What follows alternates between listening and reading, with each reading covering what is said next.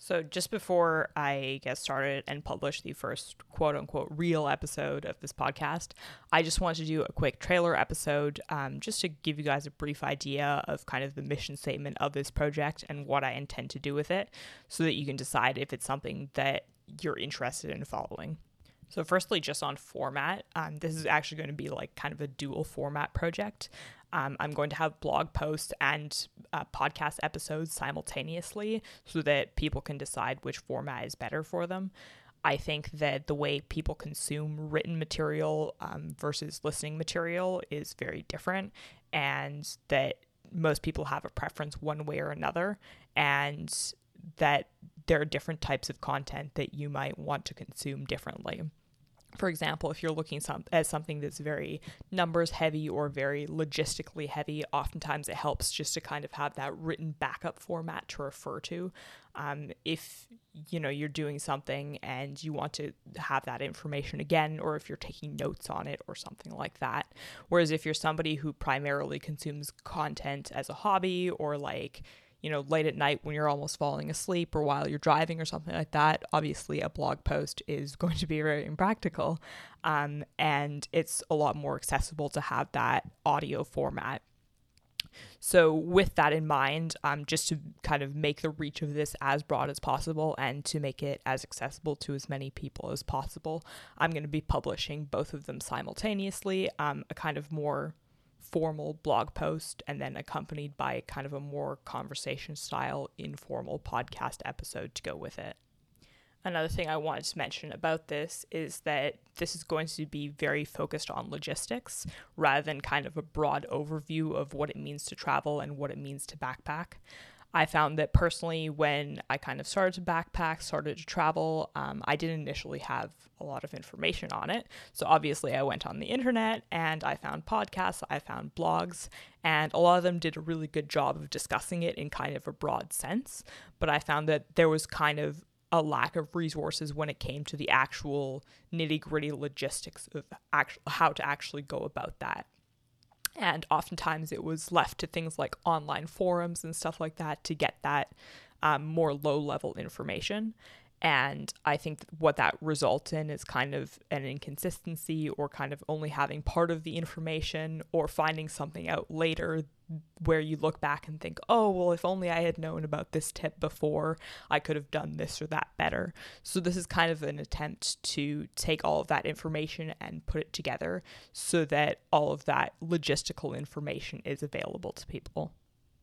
Now, the target audience of this, um, as you might guess, is definitely backpackers, anyone who's on a budget. If you're somebody whose travel style is, you know, to book a resort, go on kind of a two week getaway once a year, and then come back and, you know, just invest as much money as you need to into making those two weeks really good. Um, obviously, that's a travel style. You know, if it works for you, then that's awesome, but that's not going to be the main focus of this the main focus here is going to be more on kind of budget backpacking, um, cheap travel, more long term travel, um, and traveling more as a lifestyle as opposed to just, you know, like a two week trip here and there.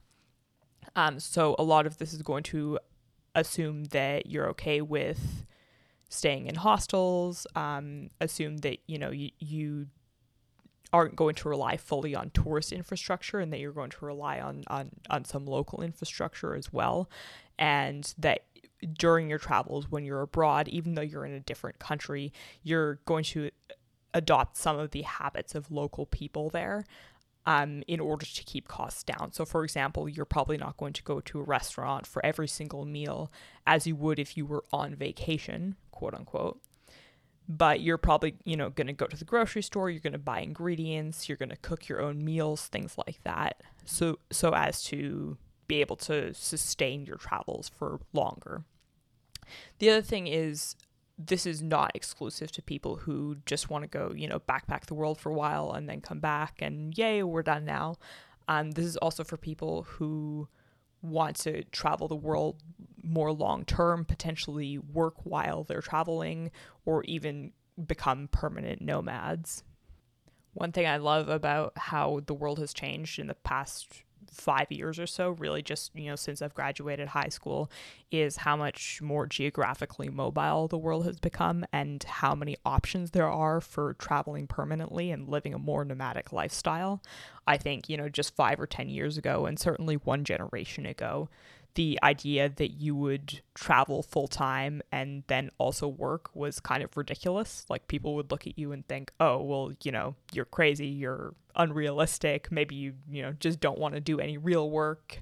Um, and now that's just, you know, something that's very accessible to anybody. You can actually graduate high school and choose a career path based on the lifestyle that you want to live including potentially a nomadic lifestyle, right? And there are some career paths you can choose where you can plan your career around being nomadic on a full time basis or for as long as you want, right? And that's something that I certainly wasn't aware of when I was in high school. This was still pre COVID, but certainly that's something I wish I, I had been more aware of and part of what I want to do is address people who are kind of in that phase of trying to decide what they want their career to look like and what they want their lifestyle to look like, and to make people aware that, that this is a legitimate lifestyle choice and this is something um, that you can actively pursue. And even if your parents think, well, you know, that's totally not possible, or even if you know people tell you that you know that's just not a realistic goal um, this is something that you can do and this is exactly how to do it and these are the exact ins and outs of of accomplishing that so definitely there's going to be more than a couple of episodes focusing specifically on backpacking as a lifestyle and as a permanent arrangement. Um, one thing that I did want to talk about is educational alternatives. Um, you know, if you're coming from high school, you might think, okay, well, I do want to travel. Um, perhaps not immediately, or, you know, maybe immediately, but I also definitely need an education. And I may or may not have the money to both travel and pursue a university degree. Or I might want to do that degree online and not be geographically limited for an extended period of time.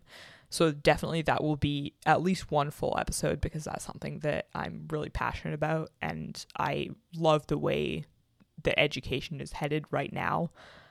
So that's going to be a focus for sure, as well as the types of work that you can do and how to set yourself up working online on a full time basis. So, yeah, that's the project, and that is the overview.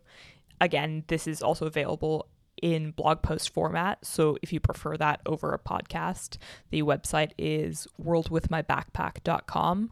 Or if you like sticking with the podcast, uh, feel free to subscribe to this, and we'll see you in episode one.